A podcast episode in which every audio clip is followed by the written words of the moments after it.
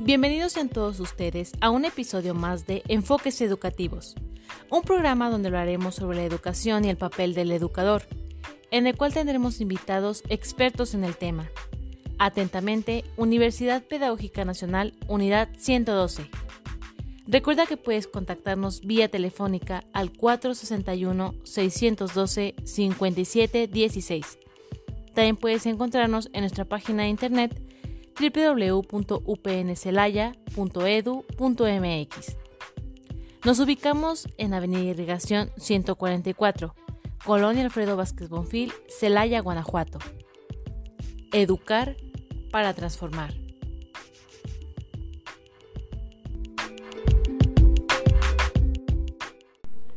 Gracias por sintonizarnos. Mi nombre es Isamar Patiño y el día de hoy tenemos como invitada especial a la doctora Ada Alejandra Matamoros Cueto, quien nos compartirá el tema de la conducta del infante. Cedo el micrófono al profesor Hugo García. Comencemos. Hola, ¿qué tal a todos los radioescuchas de Enfoques Educativos? Es un honor que estén una vez más con nosotros. El día de hoy, ya como lo han comentado, tenemos como invitada especial a la doctora Ada Alejandra Matamoros Cueto. Eh, ella es docente de la Universidad Pedagógica Nacional, Unidad 112, en Celaya. Y bueno, hoy viene a platicarnos sobre un tema completamente interesante. Digo, a lo mejor aquellos que tengan algún infante cerca de, no sé, de su entorno, algún hijo algún hermano, pequeño, hermana, eh, es interesantísimo. El tema es la conducta del infante. Maestra, muchísimas gracias por acompañarnos el día de hoy. Eh, no sé eh, si gustas presentarte, saludar a nuestro auditorio. Muy bien, muchísimas gracias. Primero que nada, maestro Hugo, por la invitación. Me siento muy complacida de estar aquí. Obviamente es un honor compartir este momento con, contigo y con los radioescuchas. Y bien, pues realmente a mí me parece que es un tema, como bien lo comentaste, muy interesante, pero sobre todo es un tema necesario. Creo que hoy en día, y bueno, desde hace mucho tiempo, yo siempre me planteaba como mamá primero esta pregunta de ¿cuál sería el mayor éxito como mamá en relación a mis hijos? Es decir, ¿qué sería lo que yo diría ya tienes una estrellita como mamá, ¿no? Y de pronto veo porque este, también eh, me dedico a la psicología clínica. He estado haciendo recientemente como un trabajo un poquito más profundo en ese sentido.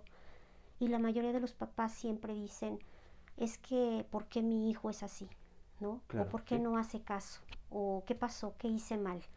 Y yo creo que nuestra labor es primero preventiva, antes de que tengamos que empezar a hacer eh, trabajo de solución de problemas, ¿no? Y creo que dentro de la universidad pedagógica promovemos mucho en los chicos, ya que sus líneas van a tener que trabajar, en su línea van a tener que trabajar con chicos, con infantes, con adolescentes y tendrán que, que tener estrategias o brindar estrategias para que puedan apoyar justamente en esto, en el manejo de la conducta de los chicos que hoy en día se ha, se ha presentado, me parece, como una situación de, de, grandes dificultades, ¿sí? Y no nada más con los padres, sino en el aula. En las aulas es en donde nosotros vemos también este, el reflejo de todo lo que está pasando con la crianza de los chicos. Por eso me parece un tema fundamental para que podamos abordarlo el día de hoy. Claro que sí, entonces surge primero como, no sé, esta inquietud a lo mejor como, como madre, me comenta, ¿verdad? Eh, y después, bueno, realmente la utilidad y la aplicación de este tema. Pero bueno, antes de entrar eh, de lleno con, el, con, con, este tema que nos va a presentar, eh, no sé si nos gustaría, nos gusta, perdón, platicar un poco sobre su trayectoria, sobre su currículum. Sí. Eh, pues bueno, yo llevo más de 30 años en la docencia. He estado, he recorrido todos los niveles académicos desde preescolar hasta universidad. Actualmente doy clases a nivel de maestría y en la universidad pedagógica, que es en donde pues prácticamente estoy de lunes a viernes. Ahí, y bueno, estoy en este momento también trabajando en psicología clínica Realmente esta parte me parece una gran responsabilidad, por eso es que me he preparado mucho para llegar al punto en donde yo dije, ahora sí estoy lista para poder acompañar a alguien, ¿no? Es, es, es una responsabilidad porque estamos hablando de seres humanos que a veces los podemos descomponer en lugar de ayudarlos a que compongan sus situaciones. Y bueno, este acabó justamente de terminar el doctorado en educación. Se supone que ya soy doctora, pero yo digo que en tanto no haya ese papelito que lo avala, pues habrá que esperar, ¿verdad? y bueno, hice una maestría en desarrollo humano y estudié posteriormente la licenciatura en psicología educativa, en psicología, este, perdón, clínica, que era una como de mis asignaturas pendientes. Y pues esa es mi formación profesional. Pero bueno, realmente lo que más me ha apasionado ha sido la docencia. Yo creo que uno llega, llegué de manera accidental hace más de 30 años y ya ese accidente ha sido lo que me ha llevado a estar en este momento, pero pues es lo que más me apasiona, porque finalmente creo que uno cuando toca por lo menos el alma de un alumno trasciende hacia muchísimas generaciones, ¿no? Somos los que más trascendemos eh, con nuestra labor, no solo en un miembro de la familia, sino en todo el sistema. Creo que no es modestia es una realidad, ¿verdad? Así es, una, es una realidad realmente. Así es. Y bueno, abordando justamente esto del tema de la familia, sí es cierto que es una preocupación de los padres hoy en día el cómo manejar las conductas de los hijos. Y realmente yo me planteo muchas preguntas siendo mamá y siendo maestra. Yo decía, bueno, ¿qué, qué, si yo no estuviera en este momento con mis hijos, qué tanto pueden de manera personal valerse por ellos mismos. Y cada vez que me planteaba esta pregunta eh, semestralmente o anualmente, era como un ejercicio de qué tengo que hacer para que ellos puedan ser personas autónomas. Yo creo que esta es la clave de donde vamos a partir para la plática del día de hoy, ¿no? Entre más fortalezcamos en los hijos la capacidad de desarrollar su autonomía, vamos a formar seres libres y felices, ¿sí? Y bueno, eh, yo creo que una de estas, esto de la, de la tarea que nos toca como padres para lograr esto que te comento, pues es el trabajo, el trabajo diario. El ser padre es una labor difícil. Nadie ha dicho que sea fácil, por supuesto que es una tarea difícil. ¿Por qué? Porque se trata de estar estimulando al chico constantemente, de estarle proveyendo situaciones, en donde él tenga que desarrollar estas habilidades cognitivas que pensamos, ¿no? que aparecen per se con la edad cronológica. Y realmente no es así. Realmente el cerebro funciona a base de estímulo. Si nosotros no lo estamos estimulando, no va a alcanzar el chico la madurez necesaria a la edad que sea y vamos a convertirlo en un, alumno, en un adulto perdón, poco funcional. Esa es la realidad, ¿no? Entonces, ¿qué es lo que un padre tendría que hacer para lograrlo? Bueno, pues finalmente lo que, lo que tendría que hacer es, eh, de alguna forma, pues ponerle las cosas difíciles, es decir, ponerlo, a retarlo, retarlo, ¿no? Eh, ponerle tareas diarias, de acuerdo a su edad, que el chico vaya viendo que la vida, el, el laboratorio pequeño es es el, es el núcleo, el contexto del hogar que se va a ir replicando en la vida real, ¿cierto? Nosotros tenemos que irlo preparando para una vida real y de pronto veo a los papás que tienen una gran dificultad de que el niño enfrente dificultades. No les gusta a los papás que los chicos sufran, entiendo. Como papás nunca nos gusta ver sufrir a los chicos, pero esto va a pasar, Ahora sí que esto es inminente. El chico de todas maneras la va a pasar mal en algún momento porque la vida es así. La vida nos ofrece diferentes situaciones a las que tendremos que dar cara. Pero si lo, lo, vamos, eh, lo vamos manejando desde pequeño, vamos manejando las situaciones para que el chico pueda enfrentarse de manera autónoma a la resolución de sus problemas, entonces le va a ser mucho más fácil en la edad de la adolescencia, en la adultez emergente y ya no digo en la, edad adulta. No sé si, si, si, tú te has dado cuenta, vemos a veces adultos muy poco funcionales, es decir, incapaces de resolver problemas, que una y otra vez tienen dificultades. Yo creo que esto también en gran medida se debe a una crianza pues poco efectiva. Dicen por ahí, lo que le pasa a los hijos, lo que aprenden los hijos, no es, es, es nada más y nada menos que producto de lo que nosotros hemos hecho como padres. Claro, y creo que al final, maestra, eh, si me permite, em, incluso me ha tocado observar en algunos currículums, ¿no? Donde algunos comentan, o sea, ya profesional la persona y que tiene la capacidad incluso de, trabajar bajo el estrés, ¿no? Y, pareciera que son como esferas donde eh, hoy debería de aplaudírsele a la persona de que puede en la edad adulta y profesional trabajar como con, a, contraestrés, ¿no? Eh, entonces creo que hoy en día es, es algo completamente importante y que entonces el sujeto, a lo mejor no, ya, no, no cuando es niño, sino más bien cuando ha avanzado ¿no? y llega a esta edad profesional, como un profesionista, es indispensable que haya ya tenido un contacto con, a lo mejor con estas problemáticas, a lo mejor yo lo digo estrés, pero a lo mejor viene un problema donde yo nunca estaba acostumbrado a la solución de un problema porque siempre eh, mis padres eh, preocupados por mí, digo, no creo que, esté mal que un padre se preocupe por, por sus hijos, pero en esta antesala que, propone maestra, donde es indispensable que el, niño trabaje y se acostumbre a estar bajo una situación que a lo mejor le va a provocar estrés, que a lo mejor podemos llamar problema, ¿no? Y es indispensable entonces desarrollar esta cualidad en el niño que se va a traducir a lo mejor en una parte positiva, en una parte donde le va a abonar muchísimo más el poder solucionar y trabajar ante problemas. Efectivamente. Y como te lo comentaba hace un momento, este escenario en, casa, que es el laboratorio, yo así le llamo, ¿no? El laboratorio de práctica en donde el chico va a empezar a resolver problemas. ¿Qué hacemos hoy en día eh, con el chico cuando tiene un tiempo libre la mamá? Le da un teléfono, le da el iPad para que pase ese tiempo de ocio dedicado a esto, ¿no? Cuando debería el chico pasar ese momento de ocio aburriéndose, porque el momento de aburrirse es el momento para desarrollar el espíritu creativo, ¿sí? Ese es el momento en donde el chico puede empezar a ingeniarse qué hacer, qué juego puedo hacer en este momento, la socialización. Tenemos un grave problema eh, y no sé si a lo mejor tú compartas esto.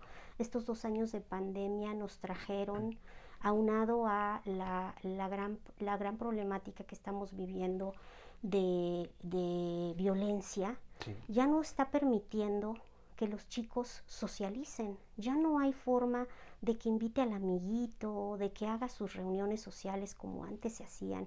Y la, fíjate que la neuroeducación nos dice que la socialización es un elemento fundamental para generar mayores redes neuronales. O sea, el niño desarrolla su capacidad cognitiva con los demás. Somos seres sociales. Entonces, si nosotros nos mantenemos al margen de lo que le pasa al otro, entonces nos convertimos en seres totalmente aislados. Y estaba leyendo un artículo de un psicólogo que se llama Juan Martín Fiorit y decía, hemos, estamos viviendo en la era de los chicos aislados en su cuarto.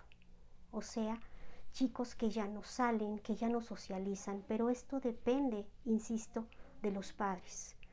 Un chico que se aísla, por supuesto, normalmente estamos hablando de un adolescente, esa es su naturaleza, esa es la tendencia. La tendencia es aislarse, a empezar a querer más estar con sus pares que con sus, eh, que con sus, este, sus padres. Pero los padres somos los que tendremos que empezar a trabajar en ello, invitarlos a participar de nuestras actividades. Y volviendo a esto de la socialización, también genera algo muy importante de lo que nos estamos perdiendo, que es la empatía, ¿no? El, yo veo al otro y cuando veo al otro puedo, puedo identificarme con él y entender lo que le está pasando. Estamos careciendo de empatía, desafortunadamente. Y también, pues lo que te decía, estos dos fenómenos que han ocurrido desafortunadamente no me permiten tener esta convivencia con el otro y entonces no lo puedo entender. No sé cuál es la realidad del otro y quizás estamos siendo ya indiferentes ante una realidad de los demás, ¿cierto? Entonces, todas estas, todos estos aspectos son fundamentales para el desarrollo de un chico de manera integral, ¿sí? El que también de alguna manera pueda expresar sus sentimientos en soledad, no lo va a hacer, ¿cierto? Sí. ¿Cómo logramos nosotros saber en el, momento eh, cómo nos sentimos a través de la convivencia con el otro, ¿no? Ah, caray, estoy medio de mal humor. Ya me di cuenta porque apenas si hablo, ¿cierto? Sí, sí, sí. Entonces, creo que todas estas, todo esto es eh, de alguna manera entender como padre qué estoy haciendo para que mi hijo aprenda. ¿Qué está aprendiendo de mí mi hijo? Porque repito, todo lo que el chico ve lo va a internalizar y esto se va a traducir en conductas que voy a replicar en algún momento, en cualquier contexto. Y tú mismo lo comentabas, en un trabajo, la falta de consistencia, la irresponsabilidad, el que no llegue, el que claudique fácilmente, todas estas son conductas aprendidas y todas estas se refuerzan en casa. Entonces, hay disciplina, hay orden y esto no está reñido con el amor. Yo creo y siempre les digo a mis alumnas, ¿no? A los padres que de repente me preguntan, es que ¿cuál es la receta para ser un buen papá? Y yo repito, porque no son mis palabras, lo que en algún momento un psiquiatra maestro mío me dijo. La receta que es infalible es el amor. ¿Y a qué dosis se tienen que dar? A las dosis que los solicite a petición del cliente. Entonces, darles amor incondicional jamás va a ser algo malo. El problema es que hemos confundido el amor con la pérdida del el respeto de la, disciplina, de la disciplina, de la falta de consistencia, a veces se dice que sí y después se dice no.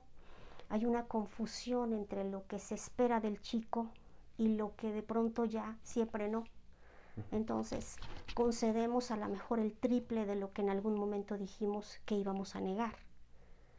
Y esto genera una gran confusión en el chico, ¿sí? ¿Qué va a hacer? Que no va a tener una total congruencia entre lo que piensa, dice y hace. Y creo que esto es algo fundamental, ¿no? O sea, los padres tendremos que ser mucho más consistentes en las reglas que establecemos en casa. Por eso es menos complicado en la escuela. Porque en la, escuela tenemos un reglamento muy establecido, ¿cierto? Claro, sí. Si se infringe una regla, ¿qué pasa? Bueno, pues hay una consecuencia. En casa debería ser lo mismo. Deberíamos tener ahí un, un reglamento establecido en donde podamos tener estas normas de convivencia que me van a permitir respetar dentro y fuera, porque vivimos en una sociedad y ciertamente al niño no le puedo permitir hacer lo que quiera. Tampoco le puedo dar todo lo que quiera. Hay una gran pregunta. ¿Hasta dónde puedo darle a mi hijo? Yo quisiera darle a mi hijo todo lo que yo no tuve. Sí, pero ¿qué crees? Toda esta cuestión, entre más incomodidades haya, el chico va a sentir que necesita, pues en algún momento, si hay otra incomodidad, no le va a causar tanta, tanta frustración. Entonces estas dosis de incomodidad, y creo que tú lo sabes mejor como filósofo, porque viene de una corriente filosófica, estas dosis de incomodidad me parece que hacen que las personas de alguna manera sepan que hay situaciones difíciles en la vida y que puedan salir avantes de ellos. Entonces, ¿qué queremos? Fortalecer en el niño su capacidad para poder enfrentar cualquier situación sin que se frustre por ello, ¿sí? Y hoy en día es que no le permito a mi hijo que tenga el menor de los el menor de los de las incomodidades, la mínima insatisfacción. Todo tiene que estar a gusto y placer del chico. Y creo que esto también es un error, ¿no?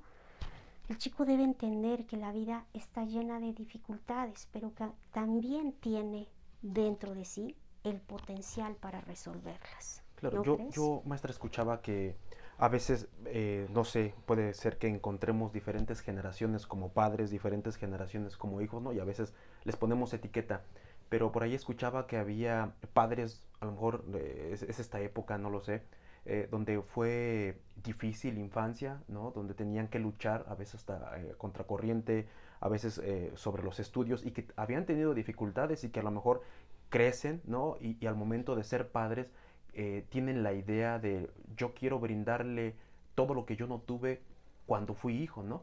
A lo mejor yo ahora como padre, en mi papel como padre, es brindarle todas las herramientas para que no batalle, pero ¿qué va a pasar ahora con, esto, esta nueva generación que tiene todo a la mano, donde ya no existe, y me gustó mucho el concepto de que, maneja maestra, la casa como el laboratorio, esta analogía donde, claro, en el laboratorio podemos tener las condiciones adecuadas, ¿no? O, prever más bien las condiciones adecuadas, y hablaba mucho, o, lo comentó, sobre el amor.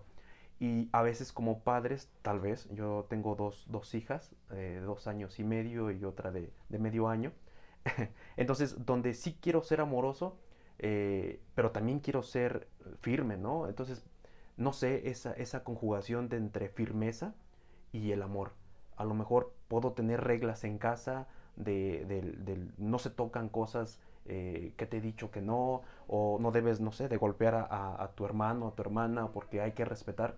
Pero cuando de pronto soy, es el momento de, poner mano dura, ¿no? De, ser firme, tal vez me doblegue el amor. Y entonces ¿cómo conjugaríamos el poner reglas en, el hogar cuando tienes que ser firme, pero no puedo ser firme porque tal vez una sonrisa, unos ojos llorosos o lo que sea, ¿no? En, el niño puede doblegarme porque también amo.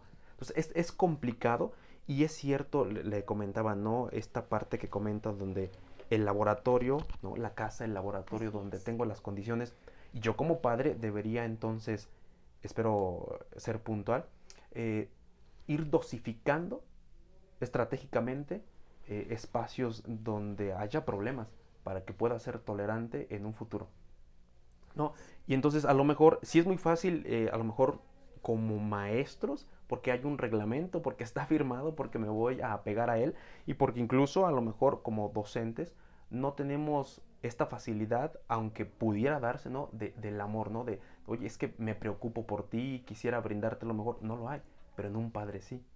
Y que a veces tanto amor, el, amor desmedido, donde no hay rigidez, ¿qué llegaría a arrojarnos, maestra? ¿Qué pasaría en el hogar cuando hay mucho amor?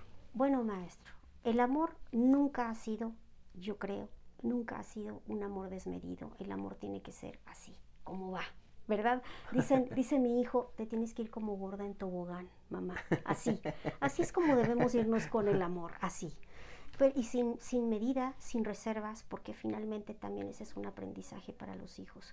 Cuando ellos amen, van a tener que amar así. No podemos amar a mitad, ¿no? Claro. Pero yo creo que eh, aparte de esto que comenta, me encanta esto que dice de sus hijas, año y medio y medio añito que tienen las dos chiquitas. Bueno, ese laboratorio tiene que estar preparado para que las niñas exploren, para que las niñas vean, para que puedan tocar todo sin que haya una restricción de papá de esto no, esto no. Debe de ser así. ¿Por qué? Porque le estamos creando una situación de seguridad psicológica. El chico donde pisa tiene que sentir que este espacio me brinda toda la confianza para que yo pueda explorar. Si me voy a caer, y ese va a ser el problema. Ahí es en donde me, a, lo que me refería con la solución de problemas. en la niña se cae, llora y le digo, a ver, vamos a ver, ¿en dónde te pegaste aquí? Ok, te sobo.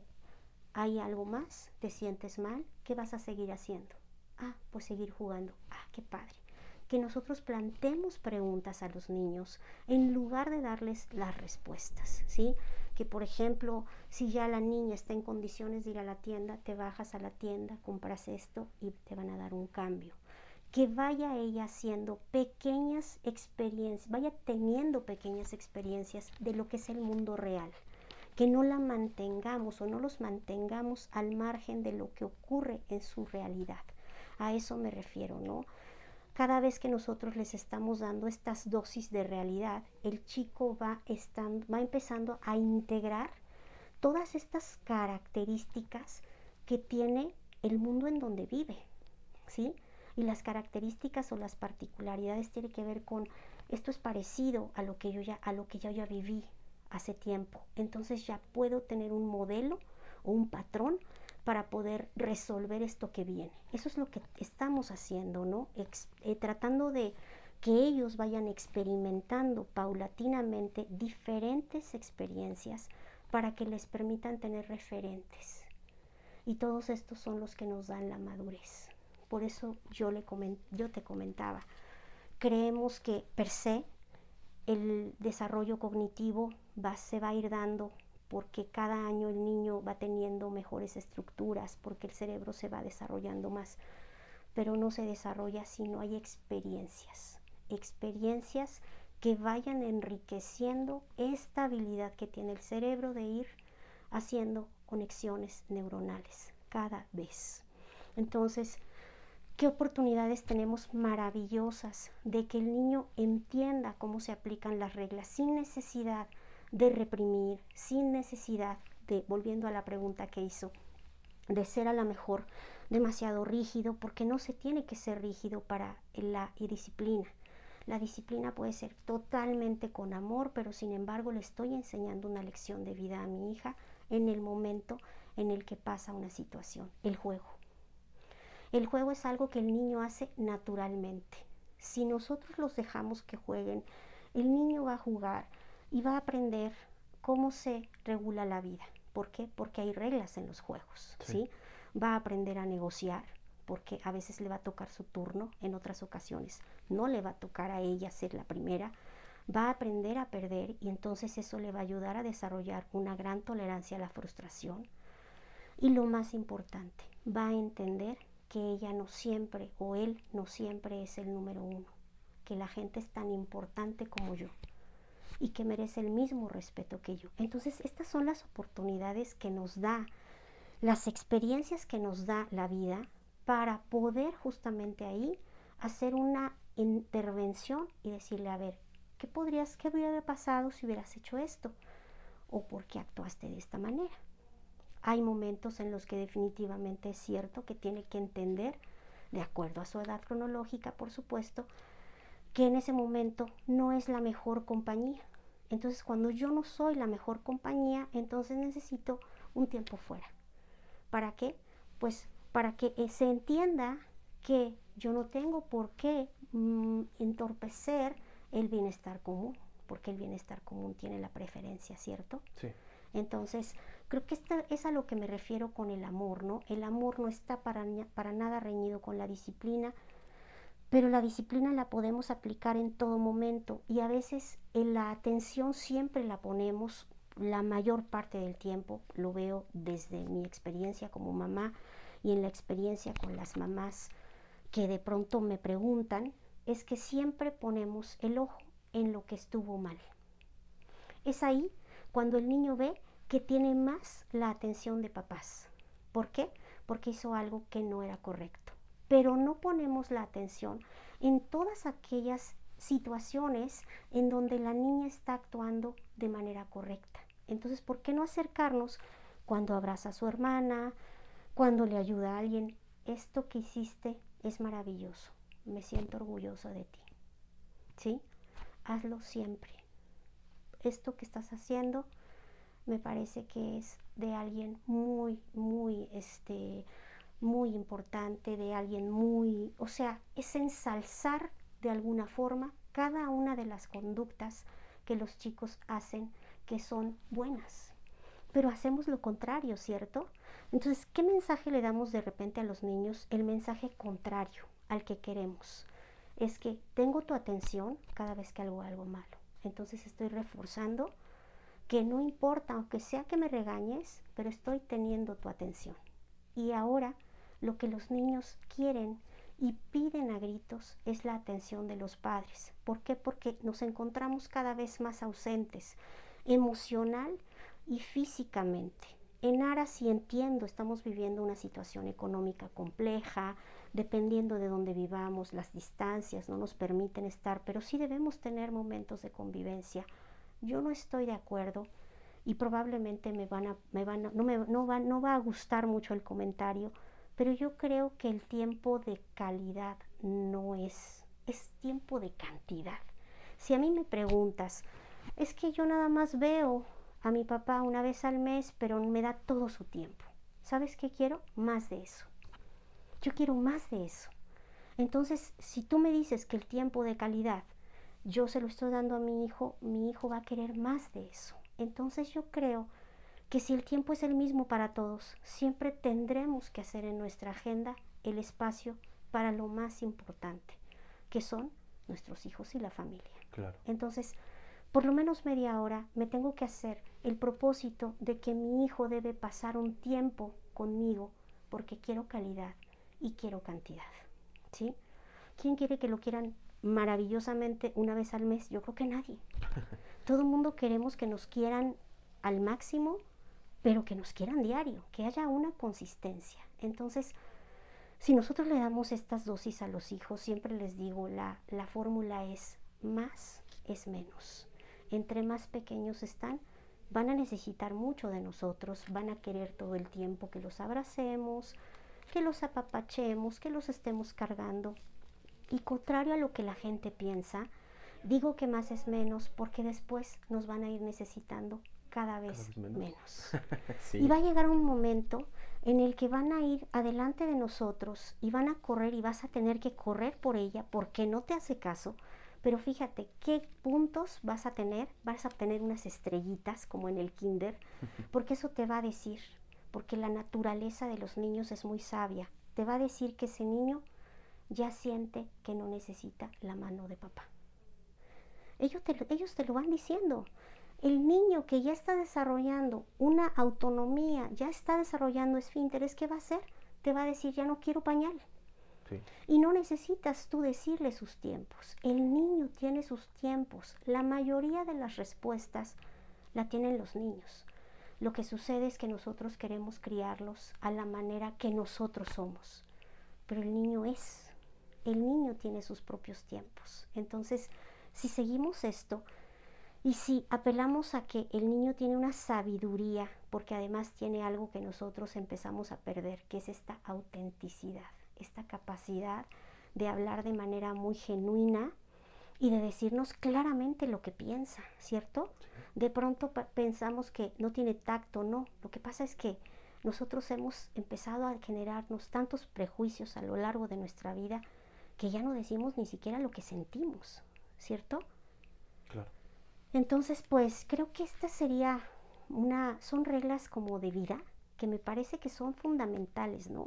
Y que si, si de alguna manera nosotros realmente hiciéramos caso a esto, tendríamos seres humanos felices, seres humanos mucho más seguros, porque esto de la seguridad vemos que existen ahorita muchos trastornos de ansiedad generalizada en los muchachos que son estudiantes universitarios. Es una terrible preocupación porque esto ha sido producto de un encierro, es decir, me da miedo salir y enfrentarme al mundo. Fíjate lo que estamos viviendo, esto no es un fenómeno muy poco, o sea, ahora sí que muy poco significativo, es un fenómeno realmente de, de mucha preocupación, ¿sí? Porque pues porque de, de, dos años de encierro, fíjate los trastornos que se pueden desarrollar y lo que podríamos nosotros hacer de 20 años de trabajo continuo con chicos que están aprendiendo por los modelos de conducta que nosotros replicamos en ellos. ¿Cuál es la intención? Pues que el chico aprenda a comportarse de una manera que le sea mucho más productiva en su vida. Que sepa negociar, que sepa de alguna manera que hay cosas que debe o no debe hacer, que tenga tacto, que tenga, ¿por qué no? Hablamos también, aparte de la empatía, que tenga esta capacidad para ser asertivo, ¿no? Que cada quien lo interpreta como es, pero la verdad es que ser asertivo es respeto al otro, pero también me respeto a mí, ¿sí? Y si en esta medida pudiéramos ayudar a los chicos a que lo fueran desarrollando desde niños, la verdad es que tendríamos una mejor sociedad, ¿no? Y esto implica entonces, maestra, perdón, eh, en que las conductas de los infantes, que a lo mejor van a ser estudiantes, ¿no? En, un, próximo futuro, eh, va a depender mucho entonces del padre o del tutor, ¿no? Esto está condicionado entonces a que eh, depende cómo soy, si soy muy permisivo lo voy a replicar, ¿no? A lo mejor en un aula, no sé, pareciera entonces que sí, que somos, eh, o tenemos un papel importante como padre, como, como tutor, en las, en, en las acciones, en el actuar del niño. ¿Y eso cómo beneficia o cómo afectaría a lo mejor en el ámbito educativo, maestra? ¿Cómo afectaría? Pues nosotros vemos chicos que, por ejemplo, te puedo decir, es que mi papá me decía que me daba 500 pesos cada vez que yo aprobaba una materia. ¿Qué le estoy, qué le estoy enseñando a este chico con esto? Él, está modelando una conducta de sí, todo es condicionado, ¿cierto? Si tú me das esto, entonces yo voy a hacer esto. Entonces, cero empatía, ¿cierto? ¿Por qué? Porque si tú, yo, ¿para, qué te voy a ayudar? ¿Qué gano con esto? ¿Cierto? ¿Qué me vas a dar? Si nosotros no, no le enseñamos al chico a que todo lo que hace tiene una repercusión, entonces el chico se cree capaz de hacer todo sin la menor de las consecuencias. Son los famosos chicos que dicen, yo me lo merezco todo, mis padres me lo tienen que dar, porque hoy en día pasa mucho esto, los adolescentes dicen, es que es obligación de mis padres darme educación, sí, pero hay un compromiso, hay una corresponsabilidad. Desafortunadamente no les estamos enseñando esta parte, ¿sí? En la casa hay una ayuda mutua. Somos, eh, ahora sí que debemos establecer relaciones de ayuda mutua, ¿sí? ¿Y cómo es esto? Tú pones la mesa mientras tú haces esto, mientras tú cortas la, lechuga para la ensalada. O sea, debe ser un espacio en donde haya colaboración para que el chico entienda que cuando llegue a cualquier nivel educativo debe haber algo que yo escucho y me resuena mucho que era iniciativa. Me parece que la iniciativa es un elemento fundamental que debemos ayudar a desarrollar en los chicos, ¿no? Hoy en día la iniciativa no se ve, o sea, puedes ver a, alguien que está en, dificultades y nadie lo ayuda, ¿sí? En, las cosas más mínimas estamos viendo una carencia total de iniciativa. Y yo sigo eh, volviendo a lo que tú comentabas, pues obviamente esto se nota en que antes había cooperación en los muchachos. Antes había mucho más este, disposición a aprender, había una mayor corresponsabilidad. El chico se hacía cargo de lo que pasaba, es decir, yo reprobé, pero ahora es, ¿por qué me repruebas? ¿Sí? Es que aparte una incapacidad de ver los errores, de pronto uno ve y dice, a ver, es que te estoy diciendo que esto no está bien y hay una incapacidad de ver los errores.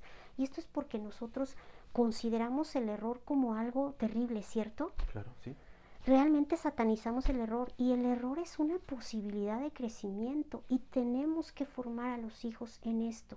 Sí, te equivocaste, es cierto. Ya no puedes hacer nada al respecto, pero ¿qué crees?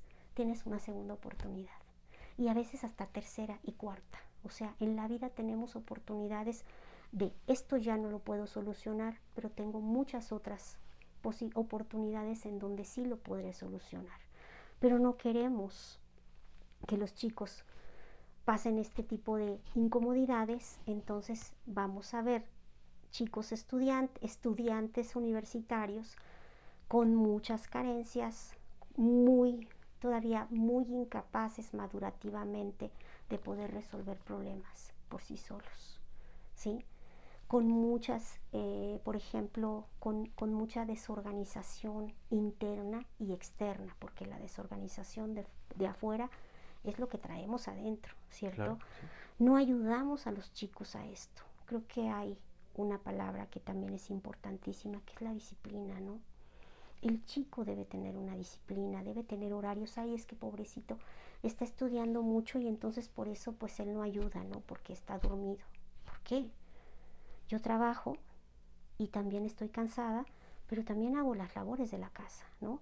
Tiene que ser tan funcional como yo y como cualquiera no lo puedo discapacitar porque hay que entender que a un chico que le soluciono la vida, que no le permito que haga lo que corresponde en el espacio donde está, lo estoy discapacitando de alguna manera, porque el mensaje que le doy a mediano y largo plazo es, algo está mal en mí desde el momento en que no tengo la capacidad de resolver problemas. Por eso mi mamá o mi papá los tienen que resolver por mí. Entonces, en lugar de generar en el chico una sensación de orgullo por lo que hace, de autonomía, de seguridad, de confianza, lo que estamos haciendo es disminuir totalmente todos esos atributos que debiera tener y que debiera ir desarrollando paulatinamente cuando ve que tiene progresos en cada cosa y en cada tarea que va realizando. Tenemos que esperar cuando queremos desarrollar la autonomía en un chico, el caos. El chico, el bebecito que empieza a comer, se va a embarrar todo, ¿sí? El niño que empieza a ir al baño va a ir al baño en todos lados, porque les encanta experimentar, ¿sí? El niño que quiere ver una pared que está blanca y no le gusta, desde su mundo interior dice quiero verlo de color, porque los niños siempre quieren ver todo el color. Entonces vamos a ver a un artista que ya plasmó ahí sus grandes obras de arte en las paredes. Tenemos que esperar que esto pase. Y todo esto es en proceso que paulatinamente va a ir desarrollando mucho mayores habilidades que le van a permitir al niño ir confirmando y reafirmándose en su seguridad. ¿sí? Si no lo hacemos, estamos haciendo lo contrario. El niño va a creer que algo anda mal y que él no puede.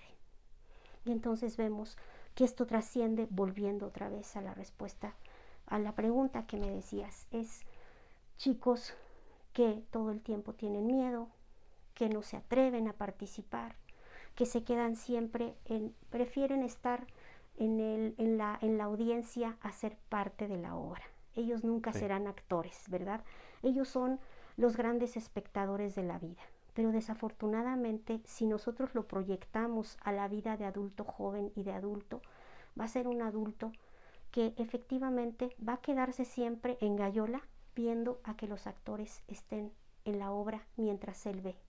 Entonces va a ser un papá poco resolutivo, en el trabajo va a permitir que los demás hagan y él no por la falta de decisión, porque le da miedo equivocarse, porque no le permitimos equivocarse. ¿sí? Entonces, con este pequeño ejemplo te, quisiera, quisiera que, que, la audiencia pues viera cómo puede trascender ¿no? la falta de, de recursos personales de un chico para poder resolver sus problemas, que esto lo proyectemos hacia su vida futura y así va a ser como se va a comportar. Claro, entonces, eh, vemos, ¿no? Me, quedé pensando en qué, qué, hay cuando, como padres, en lugar eh, de, de, darle un, no sé, un encauce, ¿no? A, a, una acción, lo, yo decía, hablaba, ¿no? De la firmeza, a lo mejor con firmeza y siendo tajante al niño que pintó la pared, este, sabes que eso no está bien, no, eso no se hace. Eh, se va reprimiendo al niño y a lo mejor es causante de que en un futuro, en lugar de ser parte de la obra, como comentas, ¿no? él prefiere ser espectador. ¿Por qué? Porque ya en el actuar del niño, que en un futuro a lo mejor va a ser un, adolescente, no prefiere estar participando, sino más bien prefiere estar atrás. Y es cuando esos niños tienen tanto talento, pero por, no sé, por cuestiones de autoestima, prefieren no hacerlo. ¿Por qué? Porque a lo mejor ya tengo ese pequeño historial, ¿no? Donde ya en lugar de que mi padre, mi madre me, me encausó adecuadamente, me compró unos colores, me compró un cuaderno, simplemente no puedo hacerlo. Entonces es real eh, eh, esta parte, ¿no? del padre en su pequeño laboratorio, vuelvo a esto, eh, tenemos que encauzarlo. Y si no, creo que también hay ciertas repercusiones en la vida de, del estudiante, en la vida del infante, ¿no? Cuando quiere proyectarse a sí mismo y ya no puede, ya prefiero ser espectador que estar dentro de la obra. Efectivamente. Y bueno, eh, yo creo que esta es la, la, tarea de los padres para que el niño realmente se desarrolle, como tú dices, en toda su potencialidad, es permitirlo que experimente, ¿cierto? En un espacio seguro, en un, pero esto sabemos que es inminente, que el niño va a pintar, va a pintar, que el niño va a rayarse con un lápiz labial de la mamá porque quiere ser payasito, todo esto sabemos que va a pasar. Entonces, ¿por qué no mejor preparamos el espacio para que este niño pueda explorar su mundo con seguridad y con confianza? Esta seguridad y esta confianza la va a ir fortaleciendo paulatinamente, de manera que va a ser una persona que se, que se convierta en un participante de la vida. ¿sí? Nosotros decimos que la filosofía en la filosofía institucional está individuos comprometidos con su entorno. Ahí dice al final la misión, ¿cierto? ¿Cómo, ¿Cómo hago que, que una persona sea comprometida con su entorno si va a ser una persona pasiva? Quiero que sea una persona activa, que participe, que se involucre, que genere ideas, que proponga. Pues tenemos que ayudarlo desde casa a que sea un hombre propositivo, ¿cierto? a que sea una mujer que resuelva, que sea partícipe de la vida. Porque si ciertamente alguien que es callado, que esto, lo que, lo, lo que sucede es, voy a aceptar lo que los demás quieran de mí, porque estoy renunciando a mi sí, ¿cierto? No tengo voz ni voto. Queremos gente que tenga voz. Queremos personas críticas, queremos personas que se interesen que les importe, porque lo que más, lo que más adolecemos hoy en día es esto, ¿no? Estamos careciendo de que nos importe el otro, porque dices, no lo ayudo, porque qué tal que a mí me hacen lo mismo. Porque lo que yo te decía, también estos, estos, eh, eh, esto que estamos viviendo en la sociedad no es algo mínimo, esta violencia está generando que nosotros tengamos miedo de participar con el otro, ¿no? Miedo de proteger al otro, porque qué tal que me pasa a mí pues entonces en casa tendremos que redoblar esfuerzos para que ese chico entienda que en la vida, la vida es para enfrentarla. Claro. ¿Sí? Sí, sí. No, entonces, eh, vamos, eh, y creo que no podemos decir eh, como padres, ¿no? O, al analizar un infante, y es que los niños todos por naturaleza van a atender estas conductas, ¿no? donde encontramos al infante que sí, por naturaleza es curioso, ¿no? Y que cuando nosotros matamos esa curiosidad, que yo creo que es innata, ¿no? Que todo niño vamos a verlo, que a la edad cuando empieza a platicar o, eh, ya puede hablar, ¿no? Eh, ¿Y por qué esto? ¿Por qué aquello? Y cuando el tutor o el padre empieza a encerrarle, ¿no? Eh, es que no preguntes, es que esta conversación no es para ti, es que tú no puedes participar, tú vete con los niños. Creo que ya desde ese momento hay una no sé, no, no, dejamos experimentarle, no dejamos que el niño tenga la capacidad de ser un mediador, ¿no? De, bueno, porque un niño no puede negociar.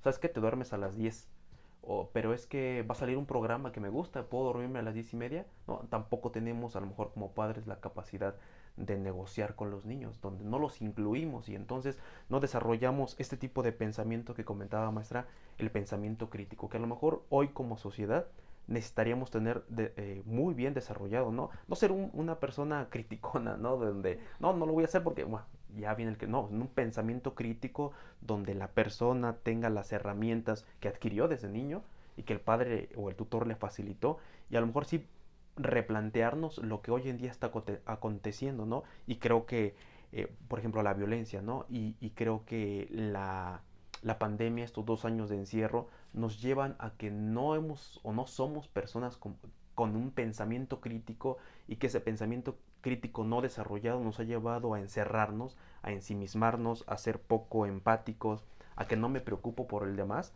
eh, el que está en mi entorno, ¿no? ¿Por qué? Porque no, no he sido o no he tenido ese desarrollo y entonces mientras esté yo, listo. Y es, es fundamental el desarrollo de la empatía. Y, y cómo, no sé, maestra, tú que eres eh, a lo mejor un poquito más conocedora, ¿cómo podríamos desarrollar esa empatía en el infante? Para que a lo mejor en un futuro podríamos o podamos erradicar estas conductas, ¿no? Eh, a lo mejor un poco disruptivas en el niño y que a lo mejor se traducen hoy a magnitud en los adolescentes. Bien, la, la, empatía se desarrolla con muchas de las actividades que comentamos, bueno, que comenté contigo hace un momento, esto de por ejemplo, hoy tú sirves el desayuno, hoy te toca a ti llevar a la mesa la comida, ayer cocinó tu mamá, hoy ustedes me van a ayudar a preparar. O sea, esto de cuidar al otro, ¿sí? Tiene mucho que ver con el desarrollo de la empatía. Una mascota es una, es, es una experiencia maravillosa para desarrollar la empatía. Y sobre todo, yo creo que se, se traduce en cuidar es amar. Yo sí, yo digo, es muy Eric Fromm, quizá, pero es cierto. cuidar es amar. Si tú amas algo, lo tienes que cuidar, necesariamente. Entonces empieza primero en casa con los cuidados que les prodigamos a los hijos. Y uno de los elementos fundamentales es lo que te decía, la seguridad. El hecho de que yo siento que estoy en mi casa y que estoy en un espacio libre en donde puedo eh, moverme con toda la confianza porque está diseñado para un pequeño. Debemos entender que la vida de los padres no es que tenga que dar un giro de 180 grados, pero sí tiene que cambiar, en el sentido de que este entorno le tiene que proveer al niño las herramientas necesarias para que vaya experimentando, ¿sí? Entonces, el niño llora, lo cargo, porque teníamos esta, estas ideas de crianza de los abuelos. Déjalo llorar, mijita, se le van a fortalecer sus pulmones. El niño no tiene que llorar.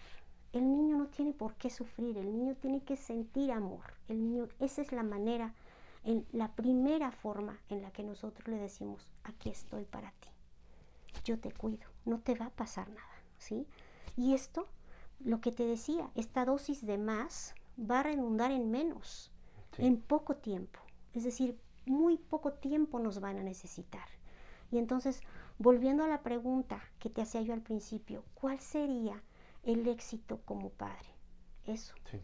Que cada vez el niño me necesite menos. Hasta que llegue el punto en que ya no me necesite para nada, pero me quiera para todo. ¿Cierto? Como dicen por ahí.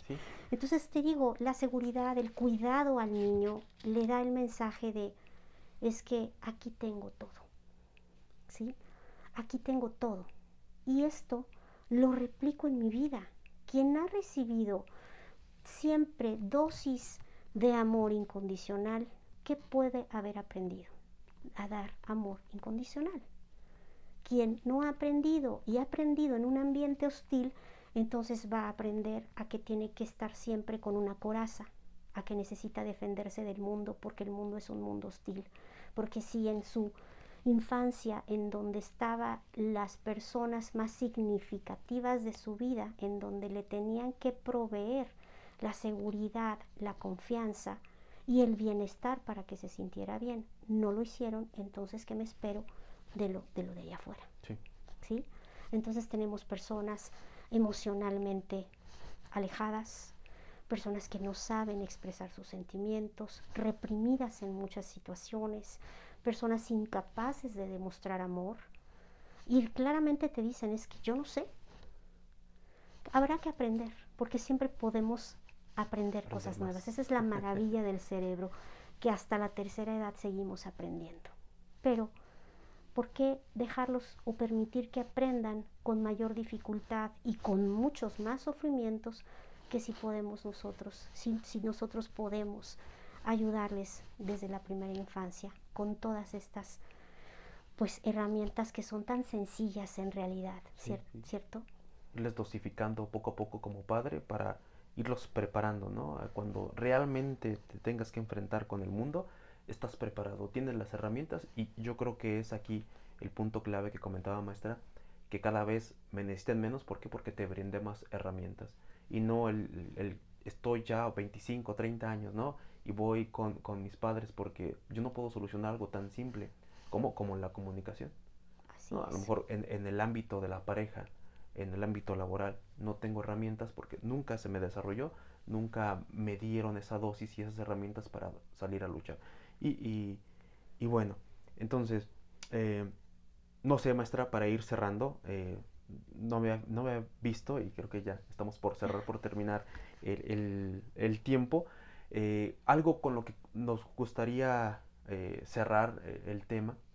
Bien, pues yo haría esta analogía de la famosa oruguita ¿no? que está en su capullo y si alguno de nuestros de, la audiencia ha estado presente cuando algo es, cuando ha ocurrido o lo han visto en algún video es una labor titánica cuando va a empezar a desplegar sus alas el poder salir de esa pequeña membranita en donde está, que es muy dura, ciertamente. Pero si en algún momento no la hubiéramos topado y nosotros intentamos abrirlo para que ella despliegue sus alas y emprenda el vuelo, jamás va a volar. Es lo mismo que pasa con los niños. Si nosotros les solucionamos las cosas que ellos pueden hacer ya de manera autónoma, de acuerdo obviamente a su edad cronológica. Permitirles que cargue al bebecito, que es su hermanito recién nacido, con apoyo cuando el niñito está pequeño, pero no privarlo de esas experiencias, ¿sí? ¿Qué es lo peor que puede pasar si pone la mesa el niño y todavía no tiene un control de su psicomotricidad fina? A lo mejor va a tirar uno. Pero le decimos, a ver, no pasa nada, ¿sí? Fue un accidente, pero ayúdame a recogerlo. Y estamos dándole mensaje de que si te puedes equivocar, no es una cuestión de que te voy a satanizar por esto, pero sí hay una consecuencia y tienes que asumir esta consecuencia. Y es una cosa muy pequeña, es una nimiedad en realidad. Pero si vamos haciéndolo esto a la escala que corresponda según su edad, vamos a lograr maravillas con nuestros hijos. Claro, y que a lo mejor como padres pensamos que hay que ponerles, no sé, un psicólogo de cabecera para poder desarrollar esto, ¿no? Y creo que en lo cotidiano, como comentas, el que se quebre un plato, en el que se, no sé, se derrame el agua, creo que desde lo muy cotidiano se puede fortalecer a, nuestros pequeños, ¿no? Al, infante, al desarrollo de, bueno, ¿no? Eh, ¿Cuántas cosas podrían desarrollarse solamente con reafirmarle el no pasa nada y existe el error y el error o a partir del error viene un gran conocimiento. Así es. Maestra, pues muchísimas gracias por habernos eh, acompañado en este nuevo episodio de Enfoques Educativos. Ojalá algún día nos aceptes otra invitación. Eh, muchísimas gracias una vez más. Y bueno, eh, agradezco a, a, todos los radioescuchas que están este, una vez más con nosotros. Esperemos vernos el siguiente lunes a las 10 de la mañana. Muchísimas gracias y que estén muy bien. La educación no cambia el mundo, cambia a las personas que van a cambiar al mundo. Paulo Freire. Hemos llegado al final de nuestro programa Enfoques Educativos.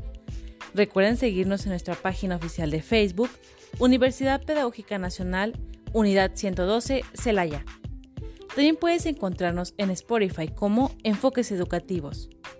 No olviden sintonizarnos todos los días lunes en su estación 89.9 a partir de las 10 de la mañana. Hasta la próxima.